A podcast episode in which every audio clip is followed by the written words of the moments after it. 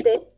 Този запис е за подкаста Читателски клуб Детето и ние и сме поканили днес Виктория Миндова, която е майка на две деца и както определя сама себе си, майка с часовникъв механизъм. Виктория, здравей и благодаря, че се отзова на нашата покана. Нямам търпение да си поговорим за книга, която и на мен е много любима. И аз я определям като една от книгите, които в даден момент, когато съм, грубо казано, яхнала метлата, ако е отворена произволна страница, все ще намеря нещо, което ще ми вдъхнови и ще ме успокои. Те ще помогне, да. Аз съм на същото мнение. Много срамно, че ме поканихте. Обичам групата на читателския клуб. Та да, книгата на Лора Маркъм Спокойни родители, щастливи деца е много, много моя любима. Защото когато бях бременна с второто си дете, все още на две години и половина. Но честно казано, тази книга не е за един прочит. Резюме искам да кажа, че тя ме впечатли, защото вътре има много добре събрана, резюмирана информация за родители, които буквално могат да я ползват като настолна книга при а, погасяване на пожари или предотвратяване на такива. А, с едно четене всеки ще си избере нещо за себе си. След второто четене може да откриеш и други отговори. Поне това беше за мен. Но за да обясним на хората защо така сме толкова ентусиазирани, първо трябва да си отговорим на въпроса за кого е тази книга. И реално, когато аз си го задах този въпрос, аз отговарям на четирите въпроса, които може да възникнат. И това е дали се гневим на детските постъпки, дали усещаме, че понякога просто ще ни експлодира главата, дали се случва да се развива после. Съжалявам, нямаше как да не се включа. О, да! Не ми е толкова познато. Тук има една карикатура, която така импулсивно, а, нашите слушатели няма как да видят, но импулсивно исках да питам Вики, това тук да не си ме нарисувала мене. Всяка от нас може да се разпознае с една майка крещяща, крещяща, крещящи деца и тя в амок. Абсолютно. Нещо загаря на печката. Супер типично за мен.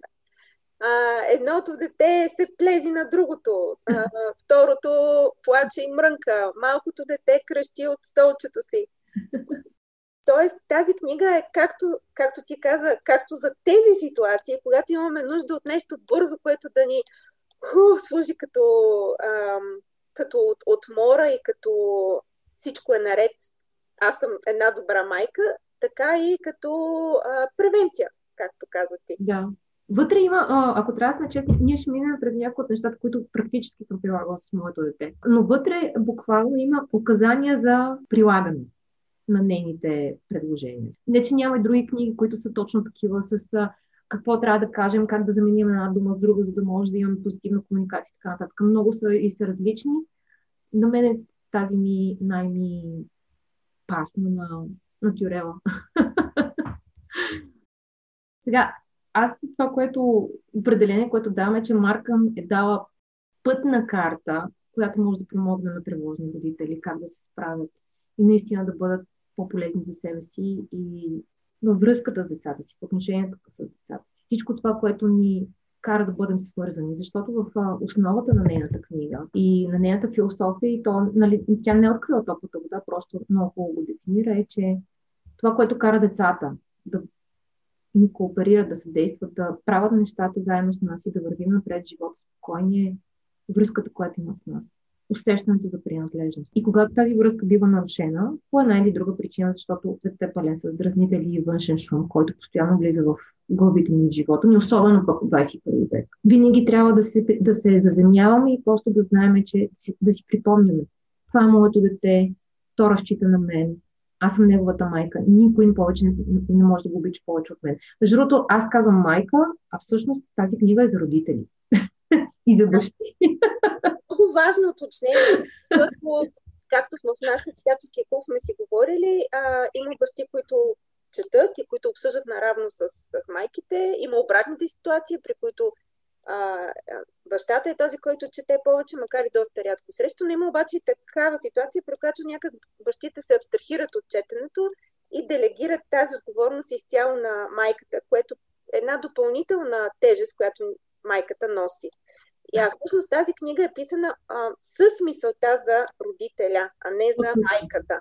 и много благодаря, че направи това уточнение, за да можем да поканим и бащите да обмислят дали не биха, дали не биха отделили време. А, книгата на английски я има и в аудиоформат.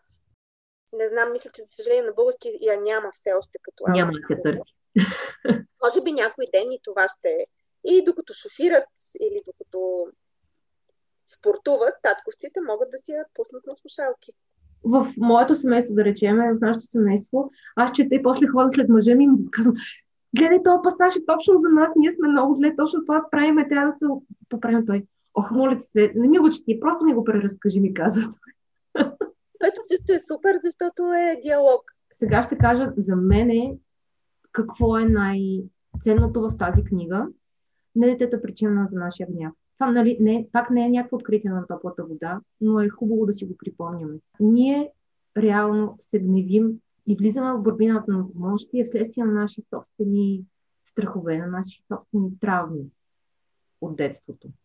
Това е един а, бутон, един тригър, който ни казва, о, това е проблем, дига ми се адреналина и си казвам, ти не си изяждаш ступата. Моля ти, изяж ступата. Нали? Не мога да повтарям повече. Сега, че ступата е нещо на живот и смърт, а най-вероятно то не е гладно, но това е нещо, което на нас ни е повтаряно и ние в момента, в който някой ни казал, ти не си изяждаш ступата, ти не си гладен, ти вече си толкова напрегнат, че не можеш да се овладееш. И ето ни нас на по 30-40 години, детето ни не си изяжда супата и ние вече почва да ни да даваме искри. Това е всъщност проблема, който тя казва. Мили хора, децата са ви супер. Проблема е във вас. И сега ще ви кажа как ще го правим. Дефиниция на проблема и след това поетапни стъпки, които м- тя дава, за, може да, за да може да се достигне до покой и равновесие в семейството. Книгата е разделена на три глави и първо е самоконтрол на родителя, за да може една ситуация, криза при детето да бъде овладена, ние първо трябва да владеем собствените си емоции, след това да се свържем с детето, да, да му кажем спокойно, аз съм тук за теб, аз съм твой човек, ти не си сам, ще се справиш. И третото е, когато наистина има проблемна ситуация, ние да не изкомандваме как трябва да се почувства или да действа, а да дадем напътствие, за да може той следващия път сам да се сети какво трябва да направи в кризисна ситуация. Дали тази кризисна ситуация е просто на дете блъсне ми за играчката, или пък тази кризисна ситуация е а, чорапите си си глобал нотки и това е края на света. В смисъл, ти му каже, бе, как може да си обършка чорапите сто пъти, обяснявам, нали? Той на следващия път, като си обърка чорапа, ще се разреве. Ако му кажеш спокойно. Значи, то чорап, дето, дето е с е, не знам с това шарка, трябва да е от тази страна. Да му дадеш някакво ориентири на пъсти. В момента примерите са ми доста елементарни, но те са взети от нелекото ежедневие на майки и бащи също. А тук може да се каже, че о, как беше това във филмите, всяка прилика с действителни лица и събития е истина. Абсолютно, но въобще не е случайно. въобще не е случайна. И ам, Марка му прави една много хубава, още в самото начало заявка за това как ние може да си разпознаваме собствените чувства, за да може да, да запазим спокойствие. И тя го, това е а, правилата на кислородната маска. Всички, които сме се возили в самолети, нали, знаем как а, първо ни казват, служете на вас а, кислородната маска и след това на детето до вас. Защото ако ние успеем да си овладеем собствения собствената тревожност в конкретна ситуация, ние няма да може да помогнем на детето то да владее неговите и по-късен етап да се научи как да реагира в конкретна ситуация. Ако ние в началото не сложим ясни граници на собствените си емоции. Да, дразни ли ме, че крещи като полудяла магаре, защото нали, мое, супата му е закъсняла с една минута. Дразни ме. Но е моя отговорност като майка, като родител, като възрастния между общуването между двамата, да запазя спокойствие и му кажа, слушай, разбирам, че си много гладен. Храната иде.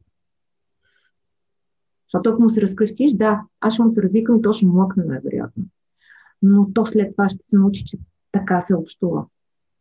Всички идваме от а, някакъв идваме с някакви детски травми. Травми звучи много тежка дума, защото никой от нашите родители не иска да ни травмира, но те са, те са ни учили и са ни а, възпитавали по начин, по който те самите са били възпитавани. Така че, всъщност, тези кризисни ситуации, които се създават в ежедневието на семействата, те са наслагвани с а, поколения. И е наша отговорност в момента, защото имаме всички, всички възможности да се информираме и да направим информиран избор къде може да се прекъсне неефективната комуникация.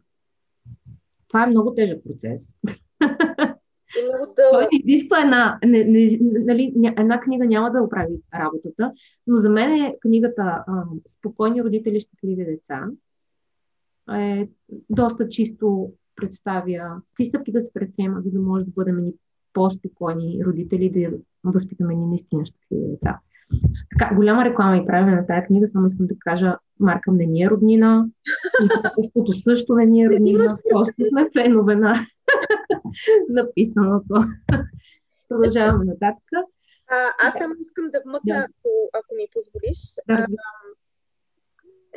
на мен лично когато се обърнах към теб, точно Вики, да те, да те поканя за, да поговорим и да се спрем на тази книга, причината беше, че аз следя твоя блог и а, изпитвам винаги много голямо удоволствие и вдъхновение а, от а, статиите ти, от а, постовете ти, защото първо представяш мачеството такова каквото е. С доза самокритика, с щипка самоирония, много достъпно. Това е свеж полъх, който, който рядко така усещам. И всъщност за мен тази книга е аналогична на, на атмосферата, която усещам, когато чета твоя блог. Там също нещата са представени в хора, нещата са такива, каквито са. И всъщност има начин да сме по-добри. Изисква усилия, но не е невъзможно.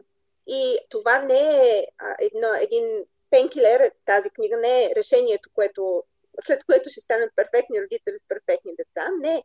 Напротив, даже след тази книга няма да сме перфектни родители, а ще сме започнали един път, който ще ни помага да влагаме повече самонаблюдение, повече мисъл, повече умисъл а, в начин по който общуваме с децата и в начин по който общуваме с себе си. Да и ще ни помогне лека по лека да излезем от омагиосния цикъл, включително и този омагиосен цикъл, за който ти сега спомена, който идва от някой от нашите родители. В нашия предварителен разговор стана дума, че моята баба е била на 20 няколко по време на Втората световна война.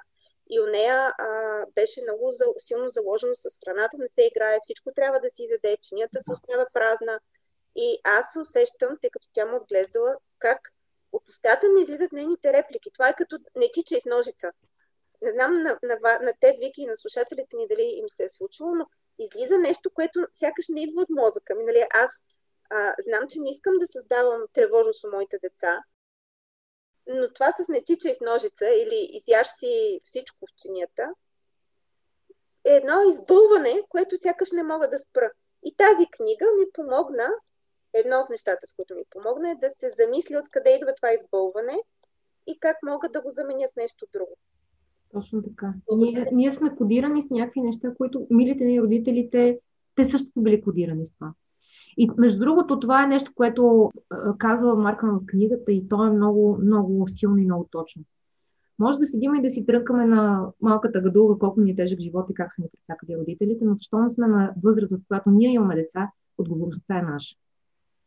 Така че, каквото било било, сега топката е в нас вече знаеме, знаеме как, какво може да бъде по-добре и как може да се справим по-добре. Сега въпросът е да се изтренираме. А, и само искам да кажа още нещо.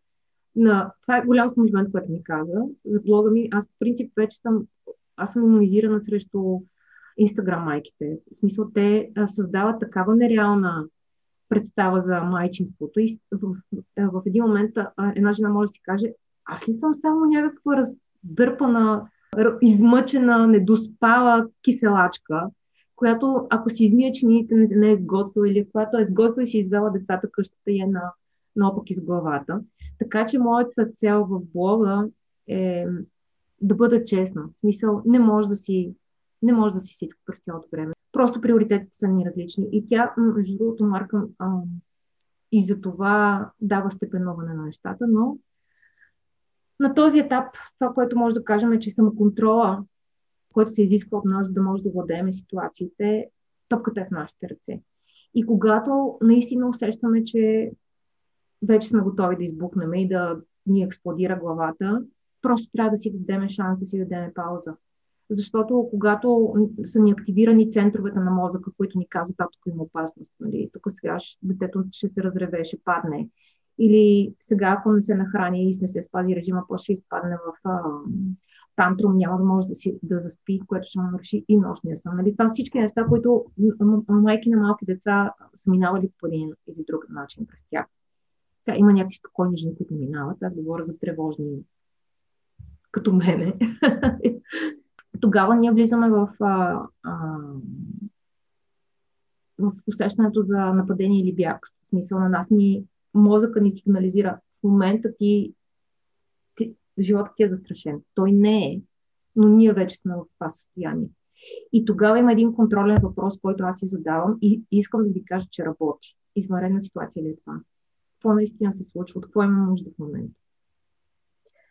Иска ми се за момент тук да се спрем. Това всъщност е първият инструмент.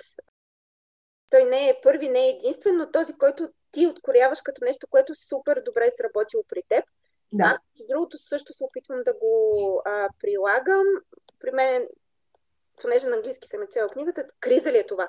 а, понеже съм работила в IT фирма и там имахме степенуване на проблемите, които идват от потребителите и най-високата степен по спешност и важност беше криза и това някакси е, тук ми е, нали, имахме криза нощеска и аз стоя пред менеджмента и се обяснявам за тая криза, какво са направили хората от екипа.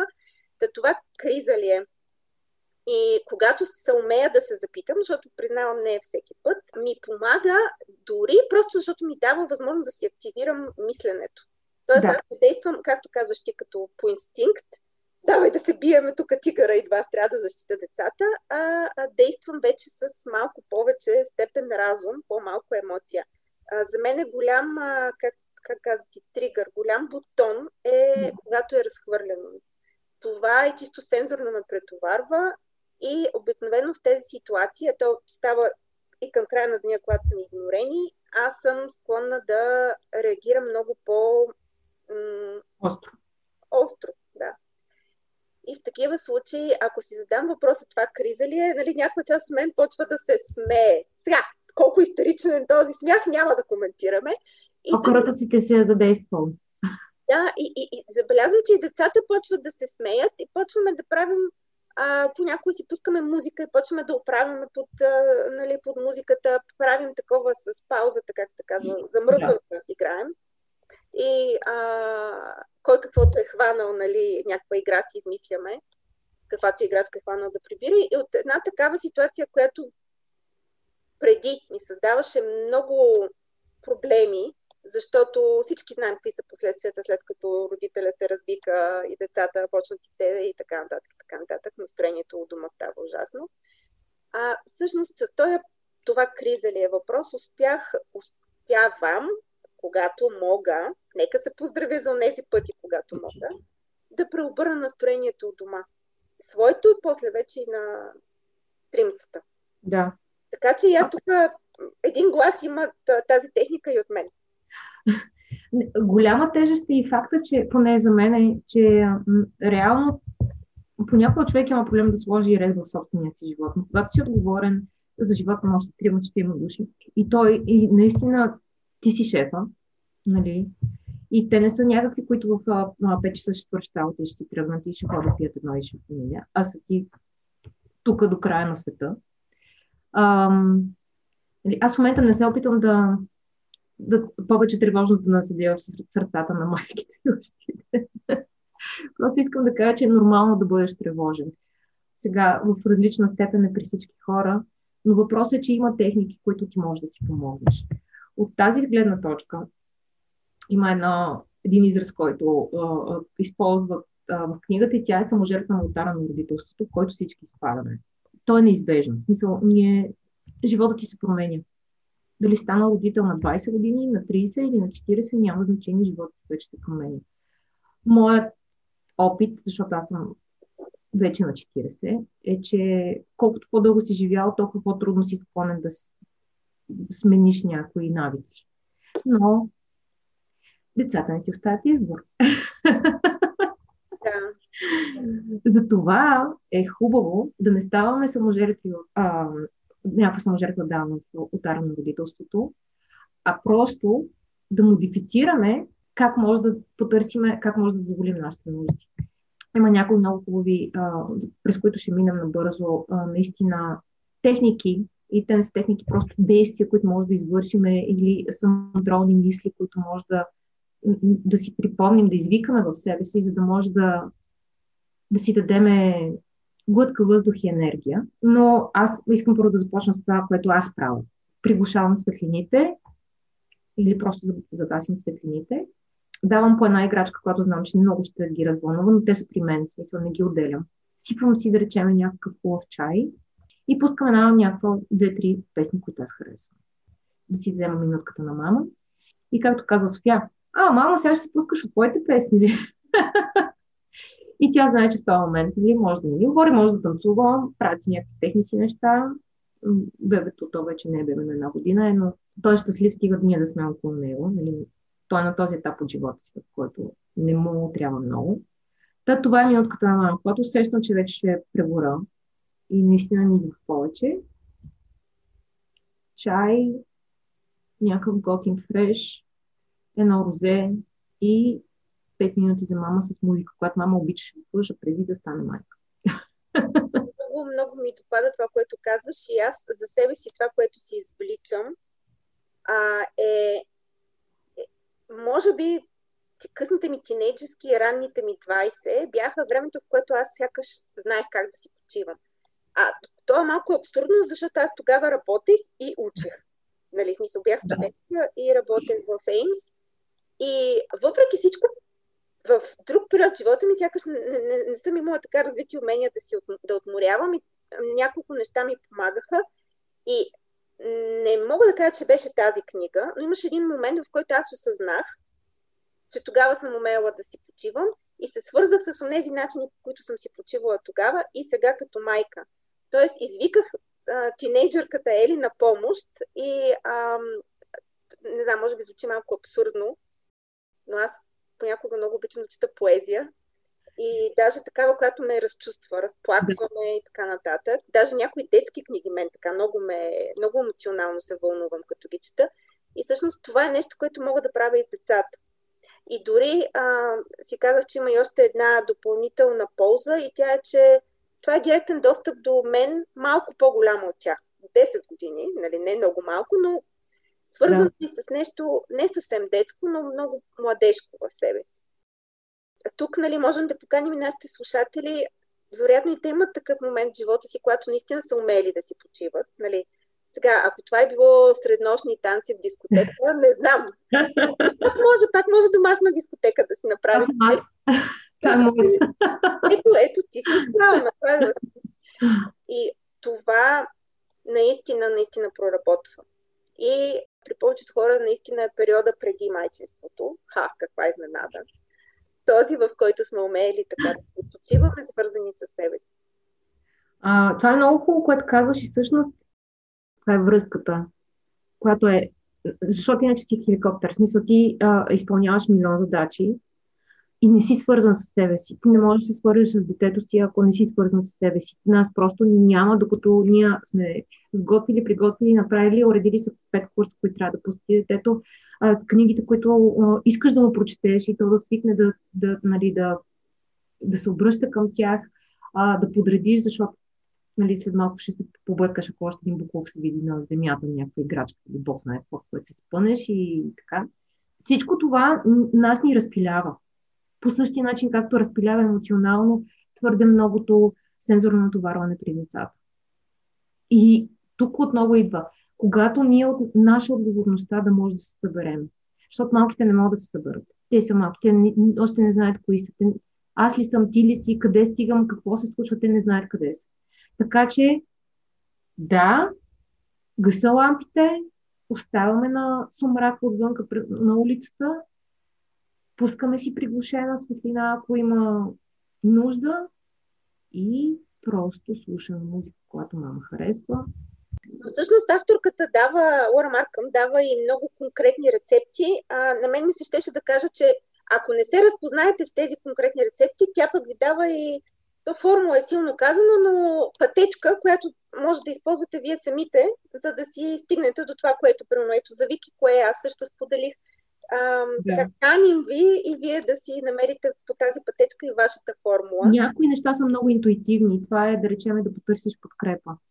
И тук искам да кажа, че да потърсиш подкрепа не означава да се плачеш на мъжа си, защото мъжете може въобще да не мога да те чуе в този момент. Той си е в собствения филм, той си е в някакви проблеми в работата, нещо се случило с колата, нали, някакви неща, дето са му на него приоритет в живота. Не, че не, не са му и семейството, но някак си неговия мозък не работи като нашия.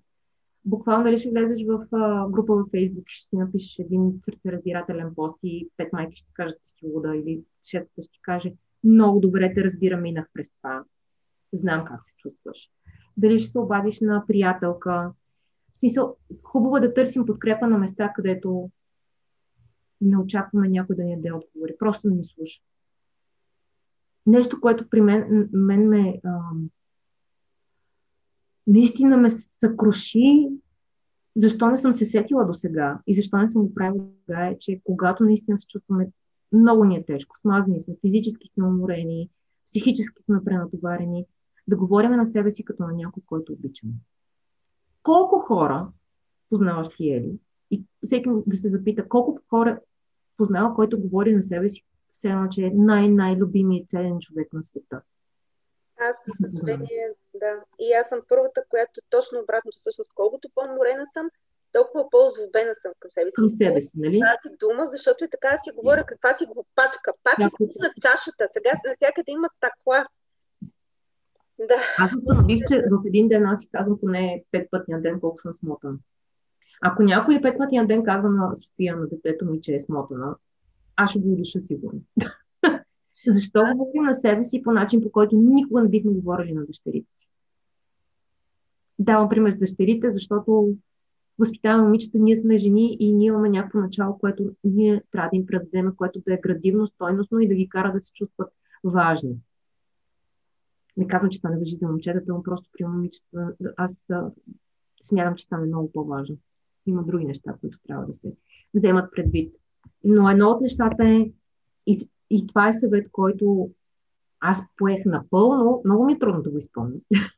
Все още се тренирам, но призовавам всеки един човек, когато е в криза, да говори за себе си като на най-любимото същество. Просто направете нещо за себе си, кажете нещо мило за себе си, все едно, че го правите за най-съкровения мил човек, чиято душа искате да съхраните.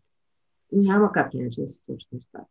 Как може да стане това? Как го правиш ти? Какви думи използваш, стига да не е твърде, разбира се, лично? Не, не е твърде лично, аз, а пак казвам, на мен е много трудно. Аз още имам негативен език за себе си. Но това, което казвам на себе си, е, че казва си, че ти супер, справи се много добре. Или това беше страхотен провал, обаче аз мога да се справя. Припомням си нещата, които съм направила добре всеки път, когато съвсем се зануля, между другото, се сещам и гъл, когато родих а, Софи. Аз никога не съм се чувствала като свръх човек, като дар от Бога, когато родих детето си. аз много се разчувствах в момента, между другото, защото аз съм много а, съкровени мои чувства.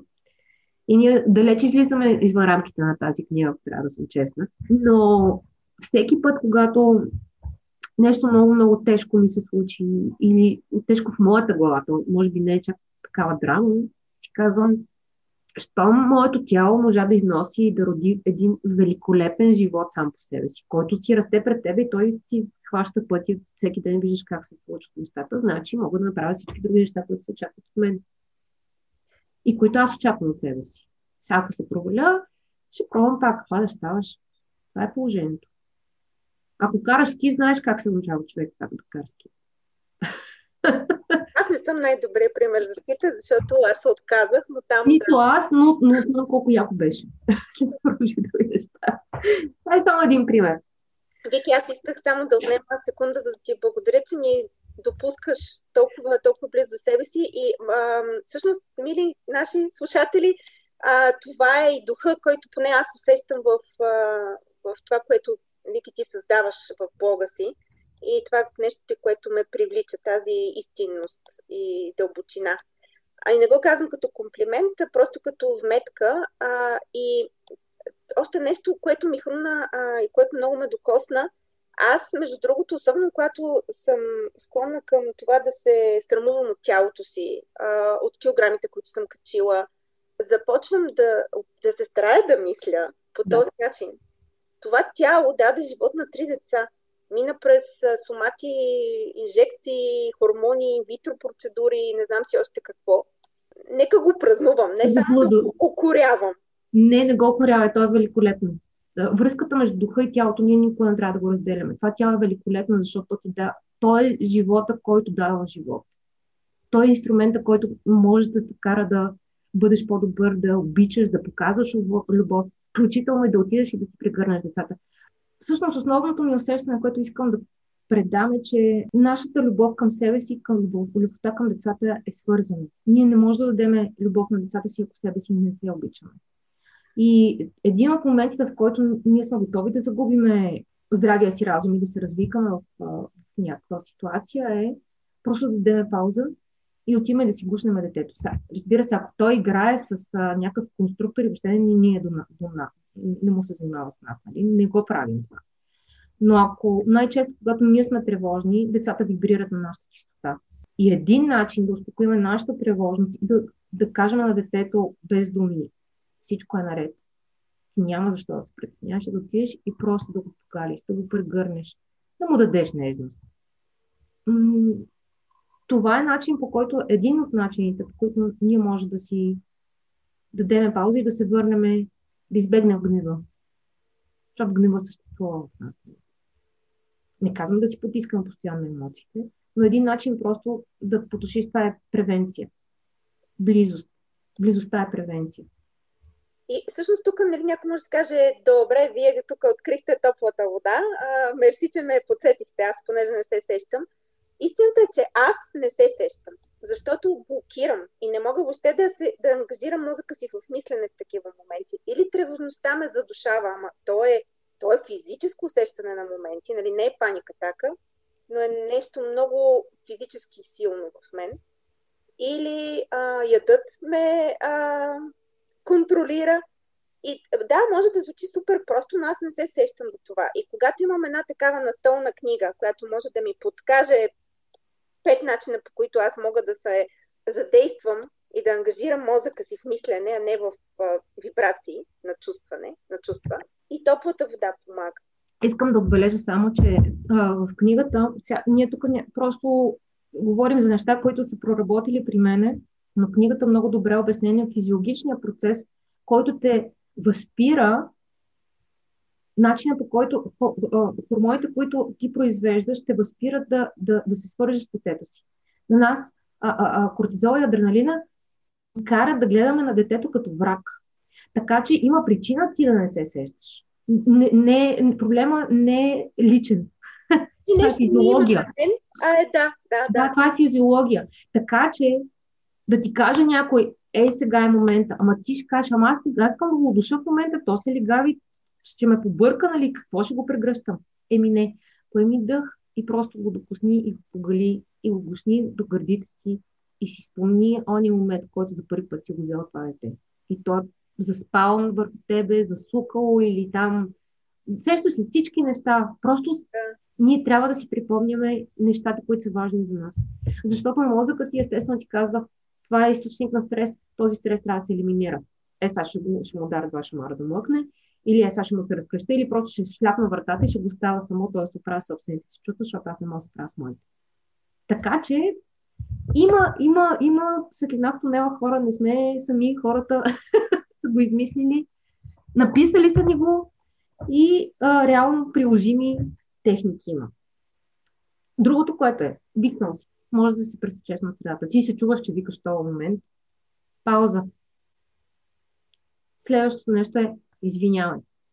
Това учи детето, че родителите му не са безгрешни. Но бейби бумарите по дефолт смятат, че не трябва да показват слабост пред децата си. Не могат да бъркат. Това води до много обърквани последствия в общуването и в разбирането на света. Може да кажеш на детето си. Ти не му казваш, не знам какво става, нали? Извинявай, оправи се само ти му казваш, аз съзнам, че в момента това беше груба реакция. Извинявай. Не заслужаваш да ти креща за някаква глупава супа. Айде да почнем от начало. Ти, му, ти го учиш по този начин, че и то може да бърка, и то може да се поправи. Много е важно да може да си, да си признаваме грешките. Не означава, че нали, трябва да постоянно да ги тупалупаме по главата и после да им викаме, да извиняем нещо. Но просто трябва да се, да можем да кажем, извинявай, този човек е равностоен, равностоен на нас. Нищо, че е малък човек. Тук аз се свързвам с нещо от моето детство и моето възпитание. Родителите ми са точно, да, бейби бумъри, 55-ти набор са и ам, си спомням, че имаше едно такова заклеймяване. Това не е нормално. И до ден днешен у мене някога след собствените си реакции с този решин. Това не е нормално. Аз не съм поводяла, нали? Или под детето ми прави нещо. И си спомням с голям срам в началото на първото извънредно положение, как а, децата ми се бяха скрили. Аз, това е един диван, между дивана и а, стената има дупка, те се бяха скрили там, защото аз бях в пълен пяс. Да. Спомням, и наистина ме е срам да го споделям, защото според мен е много човешко, как съм се надвесила ето тук над тях. Представи си моето гневно за червено лице. Казвам, не можете ли да сте като нормалните деца? И нали, в пълен ефект гласа ми е променен, аз а той е някакъв ужасно писклив, неприятен, аз съм като някаква вещица. И точно този момент се сетих, че подобна ситуация аз съм имала безкрайно много и с родителите си, и с едната си баба. Нормални. И реално то не е някаква груба обида, но то, се, то до такава степен е закодирано вътре в мен, че аз едва ли не постоянно съдя себе си и околните, това нормално ли е. И, Ма нямаш на себе си в момента а, какво е правилно и какво не е. Ти си кажеш, ти, аз съм сигурна, че и аз го правя с себе си по същия начин. Аз няма да забравя никога как се да в болницата и чакаме вече 40 минути пред участък, когато тогава нямаше да ги пита. И майка ми каза, може ли си като това дете, дете не мърда? И аз така, какво? И аз сега, по съм отдали на то да не мърда. Ама да няма тегло с температура. И до ден днешен, да, той може би е вече бил в Трансбургия. Но това, което казваш и ти, а, не, можеш, не, не, не може да искаме от хората да бъдат такива фитнеса. И да. това въжи за децата ни. И ние до ден днешен се съмняваме дали сме нормални, дали го правим правилно. дали нещо не сбъркваме. Точно поради тая формула, то сигурно на тях бурките така си им викали. Не моля си като Иван, че се да има само шестици. Нали? Няма. Няма как това да стане. Така че да, да си, да си приемаме децата такива, каквито е вариант. Не казваме да ги оставим като подивели маймуни, нали, да се самонараняват, но тия реплики трябва да ги избягваме. В край на кращата идеята е, че винаги, винаги трябва да избираме любовта, да си припомняме, че това, което трябва да направим за нашите деца е от любов, а не от а, стрес, не от страх, не от а, гняв, които са естествени чувства. Ние може да ги изпитаме, но трябва да забравяме, че те не са насочени срещу децата, няма срещу на... а, те, те произлизат от нашата собствена несигурност. Да си я приемаме тази несигурност и да кажем, окей, аз знам, че си тук, но спокойно. Това не е този случай. Ти си подготвил една много полезна таблица, която дава даже и сценарии и реплики, какво можем да правим в такъв момент. Не за да ги вземем непременно едно към едно ние родителите, а по-скоро да ни дадат альтернативна гледна точка. И между другото, тук има точно тази. Боже, защо не може да си като другите? Да, да. Защо да. не сте като нормалните деца? И всъщност Лора Маркън казва, кое? Ще се отдръпна, но съм наблизо. Няма да те оставя с тези страшни чувства. Това е цитат. Да, да. Но то, дори да не е цитат, то е в смисъл, ти, ти това трябва ти, това е посланието, което трябва да дадеш на детето. Разбирам те в момента си подивял, имаш нужда да поплачеш. И София, няма нужда да плача! Е, крещи се. Аз викам, добре, не дай да плачеш. Не, ще плача! Тя да, да. нали, през цялото време трябва да изкара тая те негативни чувства, агресия от себе си. И ти си окей. Okay. Викам, като свършиш, ще дойдеш ли? Ще дойда. И аз викам, айде добре, ако ти сега вече седмица. Не съм свършила да плача, ми отговаря три годишното. Извинявай. Когато си готова. Ние всъщност тази презентация, която ти си подготвила, която е супер полезна, ще я споделим с нашите слушатели. А да, хората е хубаво да... Аз, аз съм направила, защото за мен е полезна. Тя, това са моите стъпки, които аз предприемам в ежедневието си. Спрямо някаква някакви идеи, които Маркъм представя много смислено. Но нека да кажем нещата, нещата, които може да използват хората наистина. Ако много реве и крещи и се тръжка, разбирам, много си разстроен. И тук нещо, което не съм написала, но аз използвам всеки ден. Е, разбирам, много си разстроен, но в момента няма да получиш близалка, защото тази седмица ти изблиза близалката, например. И то си ще си изреве, нали, ти си му признал чувствата, че е разстроен, че няма да получи нещата, които иска, но ти му даваш причина защо няма да се случи това и му даваш перспектива, че нали, това не е край на света. Нали, друга седмица отново ще имаме близак, няма проблем. При мен е и мъжа ми виждам, че естествено е в момента, в който детето ревне, да му кажеш, сега що ревеш, не реви. Или класическото българско, искаш да дара ваша мара да знаеш поне защо ревеш. Да. Това ми е, е така ми кънти в глава. Да, е, толкова сме да го кажем, ама не го казвам. Абе, казвала съм. Признавам си. Нали, смисъл, всички могат да се свържаме с някакви спомени, в които ти ревеш и някой ти ви кара моквай. И съвсем съзнателно аз се спирам. Не ми е приятно да слушам как реве моята дъщеря. Но се спирам. Нека първата енергия да си я изкарат, после вече намираме начин да се успокоим, защото, както каза Маркъм, чувствата не са кал, когато да се търкаляме постоянно. Нали? Тя трябва да си изживее и да си продължиме напред живота. Ние трябва да позволиме тази негативна емоция да си излезе, както не може да си скриеш смеха. В смисъл, никой не може да на тебе да си сметиш, ще кикотиш, пак ще излезе през носа, нали? така и с, и с гнева и с тъгата и с тия неща. Колкото повече ги тъпчеш, те ще, изкарат, ще, ще излезат някъде. Така че нека да си пораве малко, пък после да му помогнем да излезе от, от този вихър. И тук са милите думи, позитивните думи, сладките думи, както казваш ти. Готов съм да съм, за тебе съм. Имаш моята подкрепа. Разбирам, че това не, много те разстройва и слагам граници. Но ще може да го направим еди И така, в края на краищата отново се връщаме към това, не какво детето прави, а какво ние сме длъжни да направим, за да може да осигурим спокойствие в дома. И тук е да си дадем едно обещание и да поемем отговорност пред себе си, пред семейството си. Това го направих, между другото. И аз, а после кажи ти.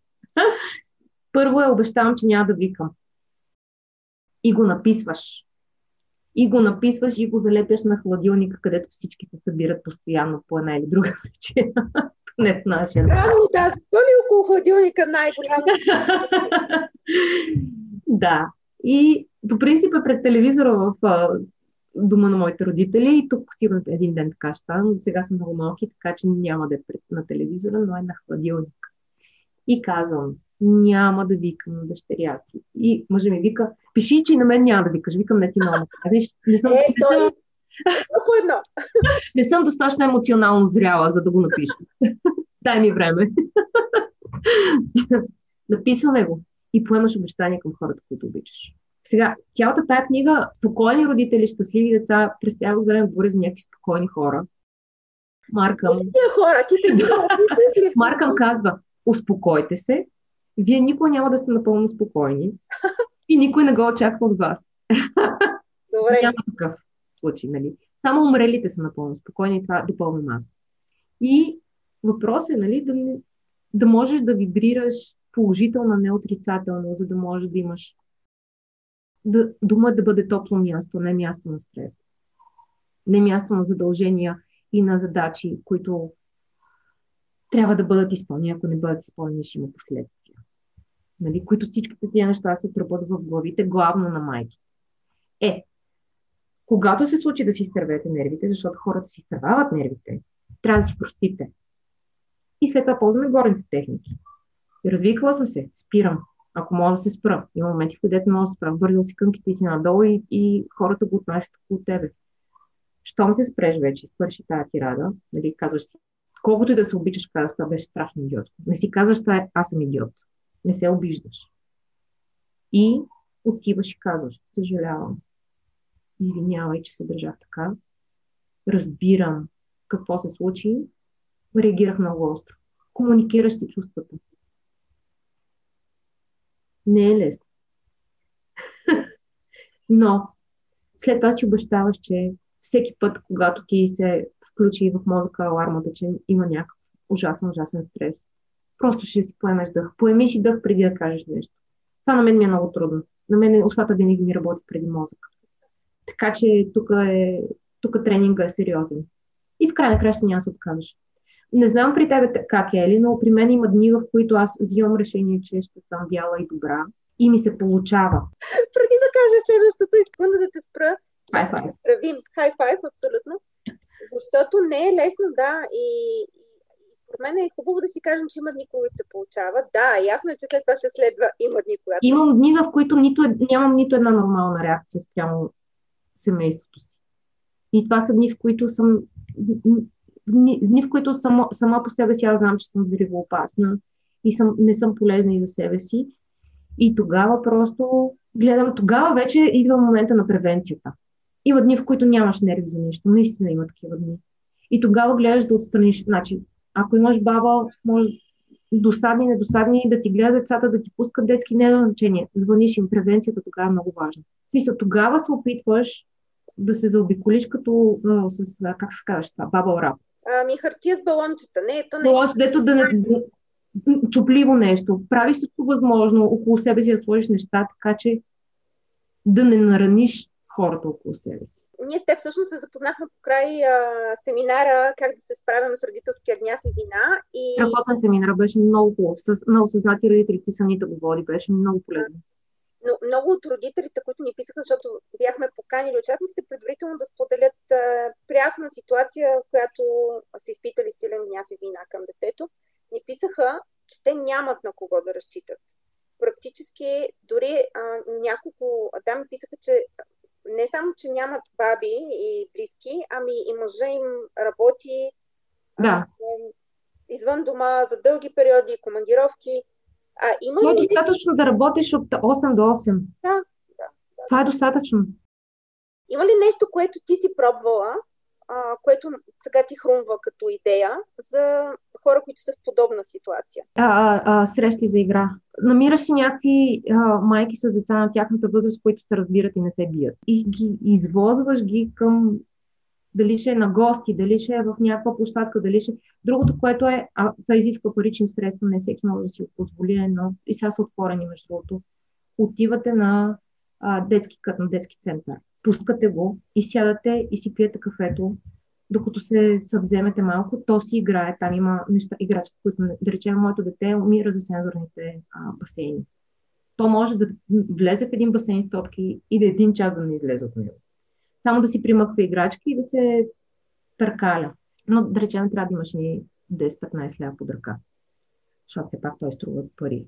Но това е някакво измъкване, буквално за хора, които нямат избори, вече са пред прегряване. Пускаш го да, да, да трещи, взимаш му един сандвич да не яде. В смисъл, в този ден, ако когато усещаш, си прегрял, няма значение. В смисъл, важното е да не ти е. Мажеш му една филия с а, масло и сирене и един таратор и, и го пускаш да играе. Обаждаш се на приятелка с дете на също такова, пускаш ги на пясъчник. Те си играят, те, те си живеят техния живот, те взимат нужното. Въздух, комуникация, моторни умения, така нататък. В смисъл всичко, за което ние мислиме, нали, дали ни се развива добре детето. И също време ти не се занимаваш с него, ако нямаш баба. А преди да отидем на чашата с емоциите или банковата сметка с емоциите, а, ми се иска да споделя, че аз следвам една дама, казва се Ралфи Джейкъбс, Simply on Purpose е нейния вебсайт и Instagram и Facebook, така е, такъв е акаунта, която прави, мисля, че няколко пъти годишно предизвикателство Не викайте на децата. До сега, ако се наложа, три пъти съм се включвала. За около седмица продължава това предизвикателство.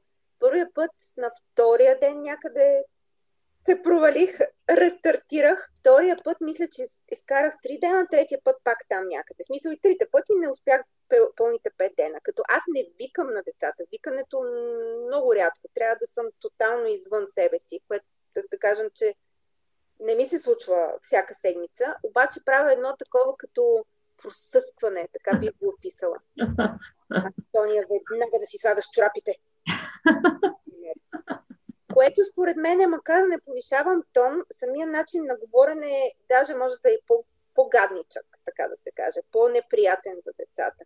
Защото любащата им майка, която съм повечето време, изведнъж се преобразява и това създава от тях, според мен, е по-голяма несигурност.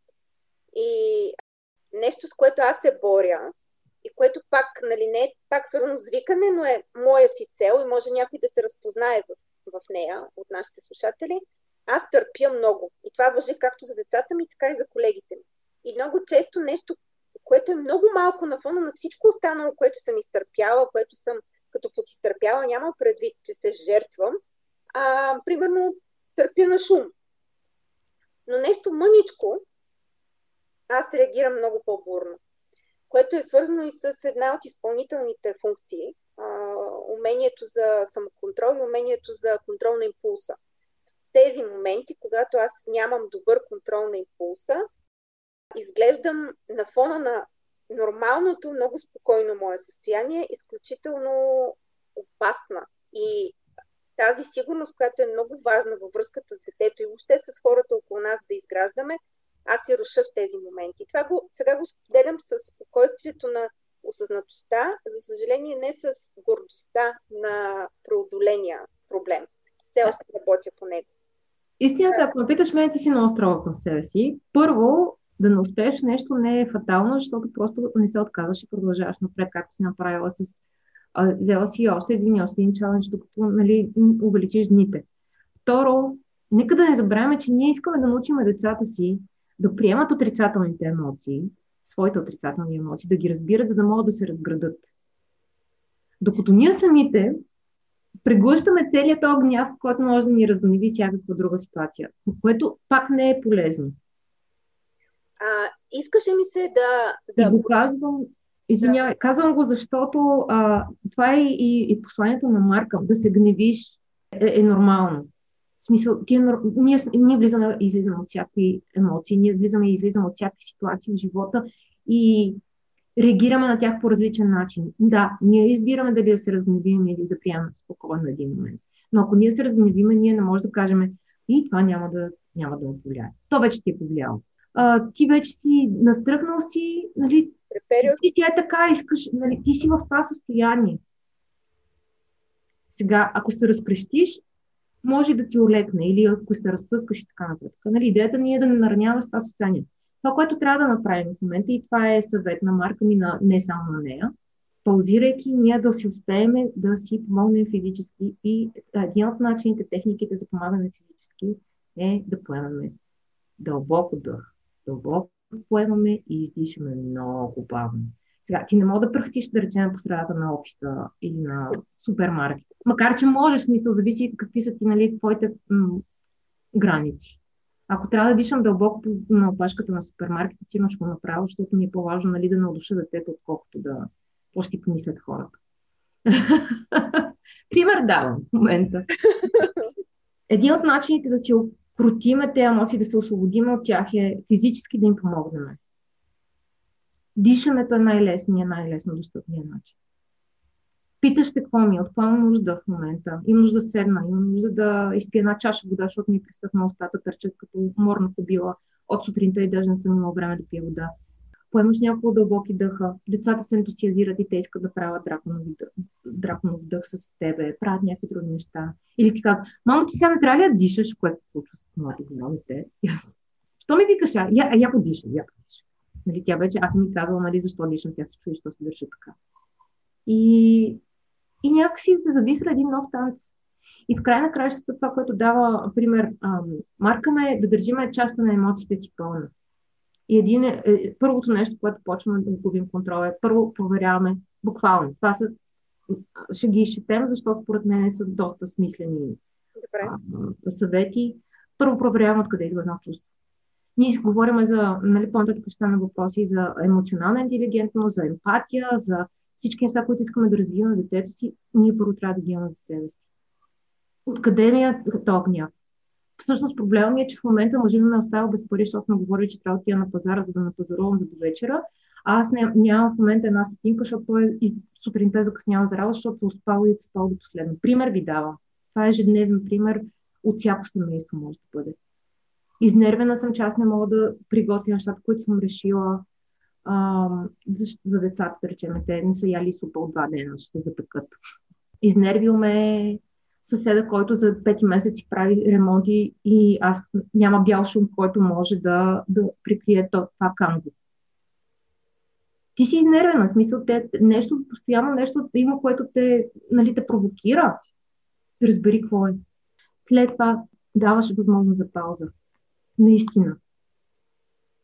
Просто когато негативните емоции са готови да ни обземат или трябва да ни вземат. Пауза.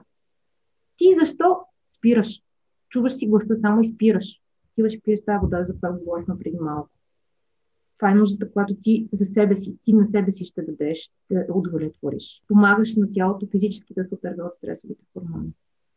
Планираш следващите няколко часа за деня и за следващите дни, гледаш да премахнеш нещата, които стирам според теб ще са проблем. Превенцията пред а, управяне на щетите.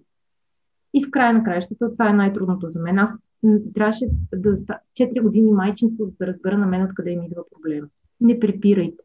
Децата нямат нашия ритъм на действие и на възприятие на света. Зверски ме дразни, че е си обува пантофите по, или там обувките по половин час. Но си ги обува сама. Това е страхотно. Просто не трябва да, не трябва да си създаваме сами усещането за стрес. Не знам а, при тебе как е ли, но при мен това е много, много силно. Ами, аз съм свикнала да, да препирам, да имам списък с задачи и да давай, давай, давай, давай. А, ти как а, успя да се справиш или все още се справиш? Ами, реално аз, аз съм много припряна до ден днешен, но наистина в момента, в който виждам, че нали, не е на живот и смърт, отново е това контролния въпрос. Той за мен работи много. Това в момента спешно ли? Какво ще произходи, ако не се случи точно така, както искам в момента? Супер.